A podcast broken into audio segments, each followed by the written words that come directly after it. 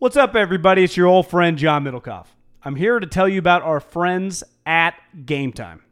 Here's what I need you to do go to your smartphone, download a little app called Game Time. Baseball season's in full swing. Oracle Park. Been there a million times. Never doesn't live up to the hype.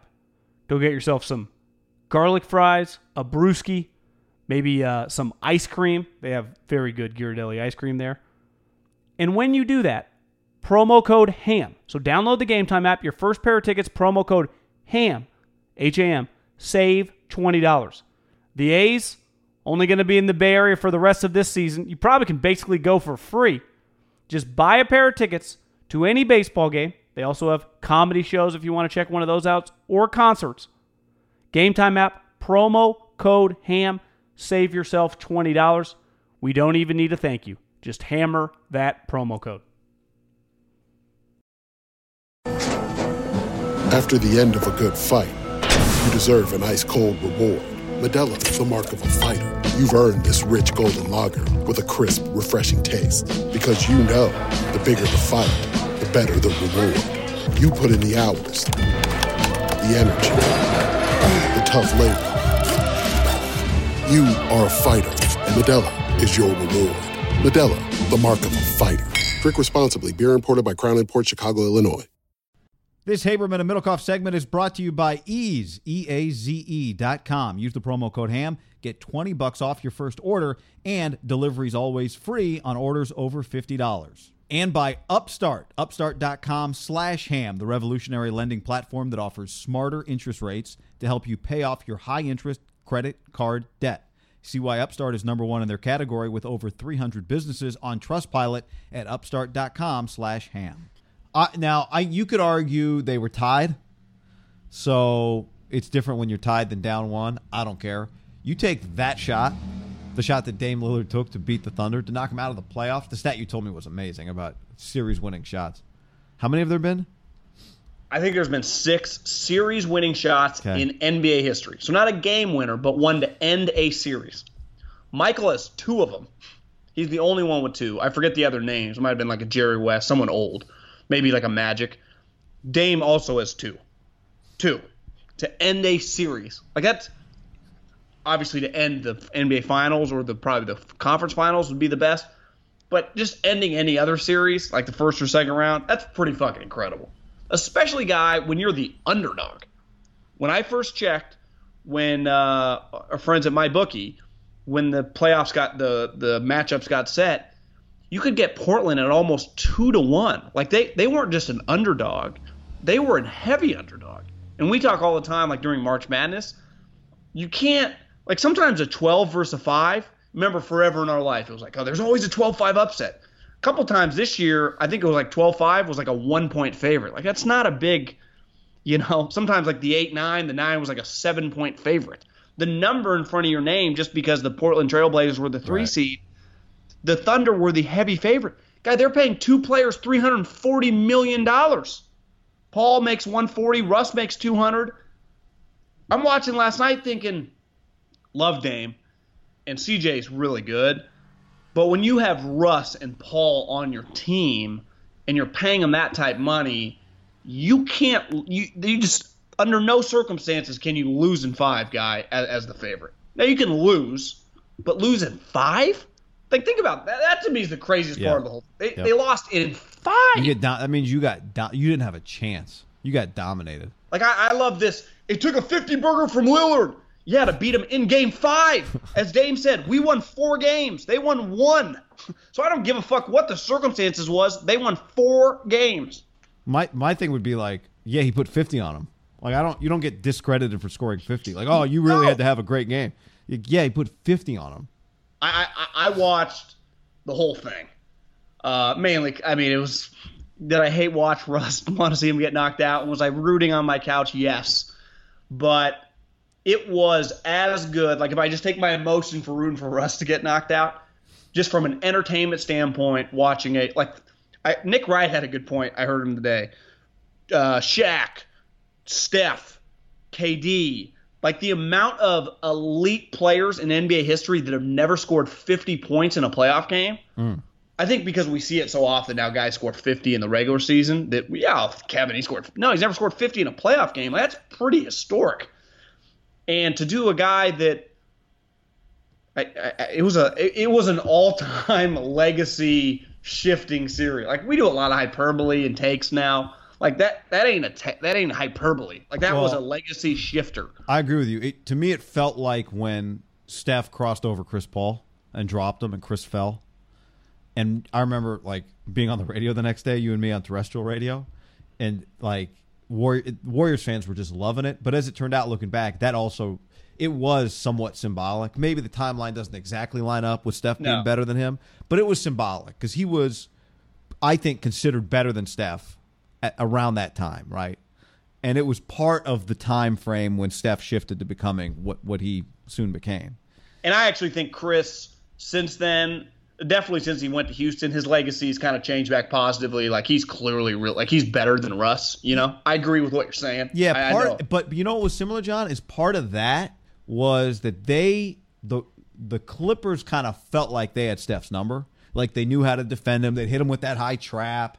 And Yeah. they'd kind of talk shit to him like he was a kid. Like they treated him a certain way. Chris, Chris would do- Chris would dominate him yeah, physically. and they deserve. They had the right to do it, but kind of the same deal like with Russ, like that he he was chirping yesterday. Like, dude, you like you guys are down three games to one. Well, I, my my takeaway on the Trailblazers, I judge you by how the Warriors they carry themselves around you, and the one team I'd say Kyrie, even more than LeBron. Like I don't think they like LeBron, though. I think they all know LeBron. Like they would never say LeBron sucks. They just don't like him personally. But I mean, Kevin does. But Steph and Clay, and, and even Draymond as a competitor, he kind of fucked him the one year. But they, him and Kyrie, they, they they never took personal shots at. They've always felt of everyone in the NBA that they respected those two guys. Now, granted, CJ and Dame have had some like just historic nights against them. I remember CJ one game scored like 30 and a quarter. Dame's had a couple 50 night point nights against them. They've had some unreal playoff series, even though they've been like four game sweeps. Of just like God, Dame and CJ are just going blow for blow with these guys. I just think they respect them. They would never talk shit to those guys because they know they're like a, a worthy foe. So for Russ, whose legacy was kind of like, bro, you got to get out of the first round here to start chirping at these guys, and then have Dame double down and just kind of break you. I, I don't know, man. I, I don't ever quite remember seeing a guy like last night felt to me like maturity versus immaturity. Now Dame's just a better player; he can shoot. Russ can't. But it was like the way Dame carries himself, the way he talks. Marcus had a great tweet last night. He's like, this dude ain't saying shit. You just he's got this look in his eye. He's out for blood. Like Dame was not reacting to anything. He wasn't chirping. He he came out. I, it was an execution, guy. It was a fucking execution, even before the shot. Do you know the Thunder? If you uh, were you locked into the game? Uh, no, John. Well, they were up 15. I was. I saw. I got a text that said zero. All it said was zero, and I'm like, oh, what did Russell do? Well, and then I checked the Twitter, and it wasn't Russell. they they were up maybe not 15 it was Jersey number. 13, 13 points i think with six and a half minutes left the thunder it was like god they're i mean they're gonna lose Hmm. and then russ he just kind of goes tasmanian devil. Like bro you're trying to get these layups he's missing these layups he's hauling ass the shot clock doesn't play. Paul's heating up he's not giving paul the ball. Dame hits a bunch of threes cj hits some shots. It was incredible and slash they kind of fell apart. You know, so I, I, I have a couple more thoughts on this. One is, like, we have this conversation around baseball. This conversation happens around baseball a lot right now. Like, are bat flips okay? Like, let you know the whole like the ad campaign. Let the kids play. Like, what's wrong with having fun? And I agree with most of that stuff. Like, logically, let people bat flip. You shouldn't hit a guy in the ear hole for bat, flipping. Whatever. But I think one thing, Dame, because I was thinking about bat flips the other day. Like, yeah, it's fine. It's cool. It's fun. Go f- if that's your thing. Go do it. But at the end of the day, I'll still always just I will always respect the guy that quote unquote does it the right way. I know we mock do it the right way, but at the end of the day, Dame Dame Lillard does the whole thing the right way. Like he just acts like a pro, and he is a baller. And I still, as much as Never, I, co- never complained about not having enough help. as long as I, as even though I logically am cool with bat flips and talking a little trash, like all that stuff is fine. I don't fight it. I'm good with it. It's good for the sport. Did you have a problem with Tim Anderson a little? No, actually, I, I didn't. Did you hear what Tim Anderson said?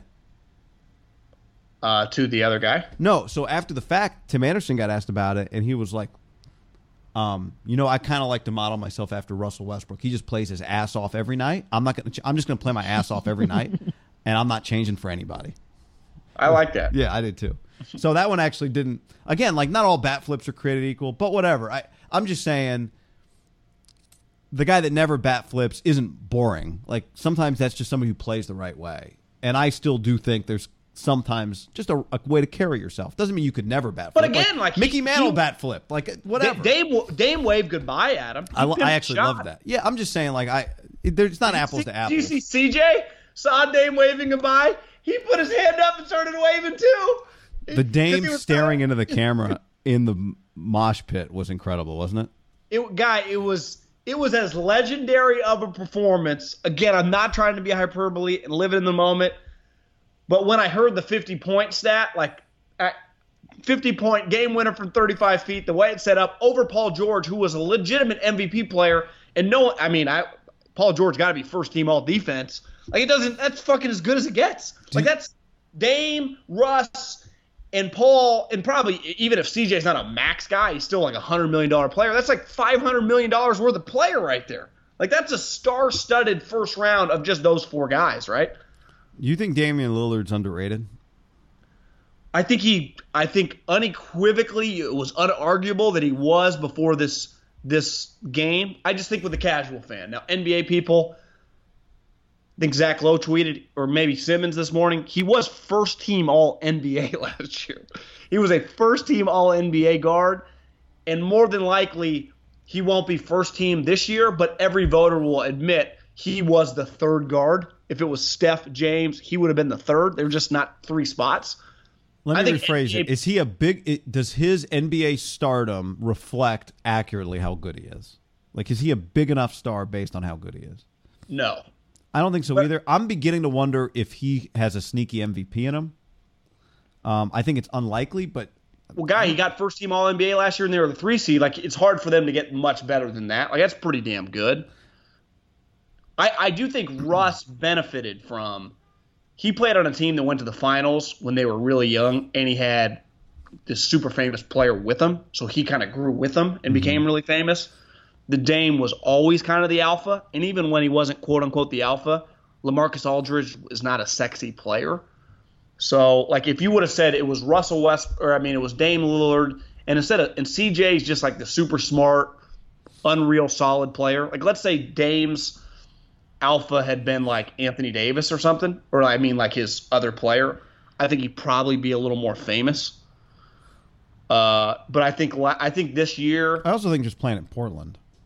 Yeah, for sure. But that that game and that moment, again, I, I've been a I've been a Dame fan. I think way before it was popular. I just always kind of liked them. I think, and I think in the Bay Area, like we've always had a steady diet of them, right? but I and I always just Like the Bay Area kind of claims them. That's the best part about this. well, I, well he I mean he claims that. no, no, I He know, even- but like I mean, like Warrior fans get to kind of talk about him like he's like he's kind of on the Warriors. Like that part Yeah, entertains me I, I think, but it, it, this area means a lot to him, for right? sure. Yeah, no doubt. So it's just one of those, and I think it's it's just one of those areas. Like if you're from Oakland, it travels with you. Like that's probably even more than like people from San Francisco. Like you can't name every famous guy from San Francisco. They just stop talking about it. Mm-hmm. you know, like does everyone know Tom Hanks is a Bay Area guy? Well, you probably did 30 years ago, but I don't think he talks about it every day like he once did. Dame is going to be talking about this like till he's like till he dies, right? Oh, he's going to bring up Oakland. I bet he. I actually he might raise his kids in Portland because he might just become an all-time legend there, right? I, He already is. So here's Is he the best player in the history of the franchise, or is Clyde still? Uh, I mean, Clyde is.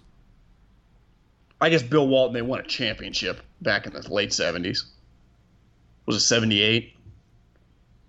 I mean, Back when- like I don't. I think he could end up as the best player. I'm He's not- already like a top three or four player in their franchise history, and he's ascending. Yeah, I mean, but Clyde, Clyde's.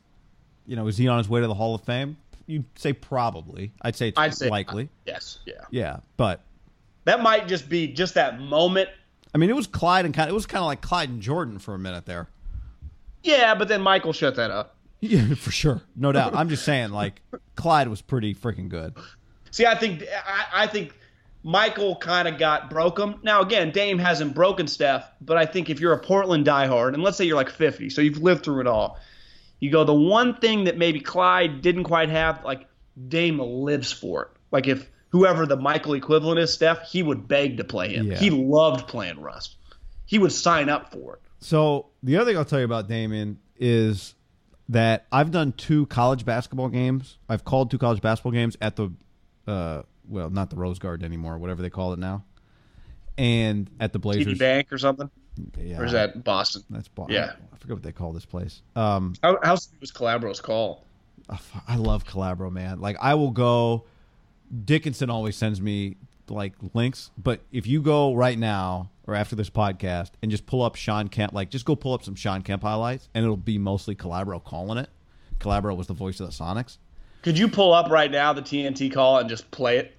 Uh, I- yeah, I'd have to rewire something here, but I can. Yeah, I can play it for you. Um, but I was going It to was say it was pretty sweet. So I've I've called two games there, John. And both times I've been there in two different. Well, actually, three games there. Twice, I've seen it happen where a team will do shoot around or they'll do their walkthrough the day before, and several players will practice, will try the Dame Lillard game winner that he hit against the Rockets because he's kind of coming. You know, if you're right-handed, he's running the wrong way around the top, and he gets to where that playoff logo was. So he's several feet behind the three-point line. You know the shot I'm talking about, right? The last game winner, the last series winner that he hit against Houston. What, Oh, the fadeaway to the ago. left. yeah, Yeah, yeah, yeah. yeah. The one that won the series. Like Yeah. I've seen multiple players on college basketball teams who were in high school when it happened practice like try that shot when they get a chance to because it's an NBA floor like the Blazers logo is there. A lot of they'll- air balls. Yeah, no, I've, no, I don't think I saw him even make it. But the point is, like Damian, this is when I go back to asking, like, is he underrated? I do think the youth, John. I think er, I think those young fans are locked in on Dame Lillard. Like, I think they know all about him, Yeah. which is not a hot take. I, I I think he's pretty universally liked by just sports people. Like I saw Charles Woodson tweet last night. I don't know where he lives. He must live on the East Coast. He's like, Dame's a badass. And then he's like, dot, dot, dot. Yeah. Just had to tweet that because I might not be able to stay up. I'm like, well, Charles, it's 8 o'clock. Maybe he doesn't live on the West Coast. Uh, but I mean, I just saw a lot of NFL people tweeting about him. It just feels like he tweets at a lot of NFL people. He's kind of a motivational guy. It just feels like I, I- I don't. Does have you ever heard of anyone that doesn't like him? No, yeah. All right, I'll I'll do it old school for you here. He's got 11. Tied at 115. Crowd rising to the feet. George will defend Lillard. Spread floor. Lillard with 47 tonight. Working it down to 2 to 1. A deep three. Oh! What? Blazers win the series. A walk-off three from Lillard. Damian Lillard from way downtown.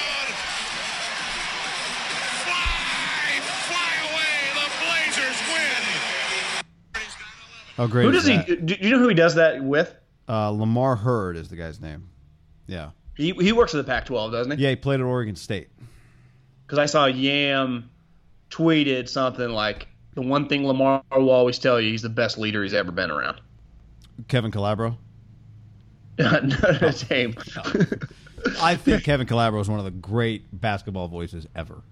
that was a solid. Sometimes you know when the the the player jumps in and kind of ruins it. Yeah. that was a perfect. Just like what? Yeah, it was perfect.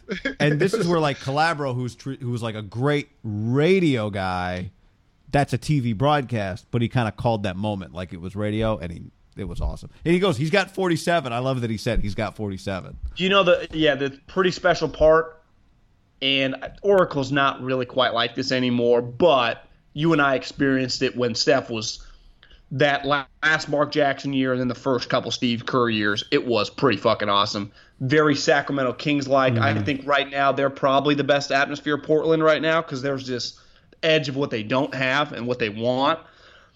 The fucking it it gives you chills when he hit it and you hear the crowd. I mean, mm. guy, Dame did his interview like five minutes after, obviously because they bear hug. I mean, it just it's just ape shit. Probably ten minutes after the game had ended, and he's on the court with whoever the sideline reporter is. I swear to God, there was not an empty seat.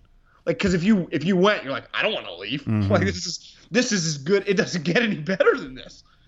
It's again being growing up, little small town NBA sack. I felt like that's an unreal moment for the 19th. Like you never forget that if you if you enter that arena, especially the way you did it too, being down double digits with five minutes left in the game. It's one thing if you win in the whole time and then they come back. Like there was a point in time like I'm, can I just go to bed? They're not going to win this game. It, it was as legendary of a performance as I think you'll ever see in the NBA. I was 50 so happy having missed the game and like watched the highlights back. I was so happy that when I found out about it via Twitter, it was as it. I thought like I found out like 30 minutes after it happened, but I got I found out as soon as it happened, and then I Well, because it went to the game end like 10-20. and then I, mean, jumped on Twitter and just got to enjoy all the the whole thing It was phenomenal. It was sweet. After the end of a good fight, you deserve an ice cold reward. Modelo, the mark of a fighter. You've earned this rich golden lager with a crisp, refreshing taste. Because you know the bigger the fight, the better the reward. You put in the hours, the energy, the tough labor. You are a fighter, and Modelo is your reward. Modelo, the mark of a fighter. Drink responsibly. Beer imported by Crown Port Chicago, Illinois. This is the story of the one.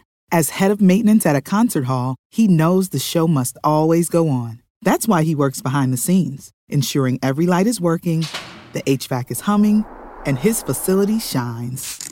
With Grainger's supplies and solutions for every challenge he faces, plus 24 7 customer support, his venue never misses a beat. Call quickgranger.com or just stop by. Grainger, for the ones who get it done.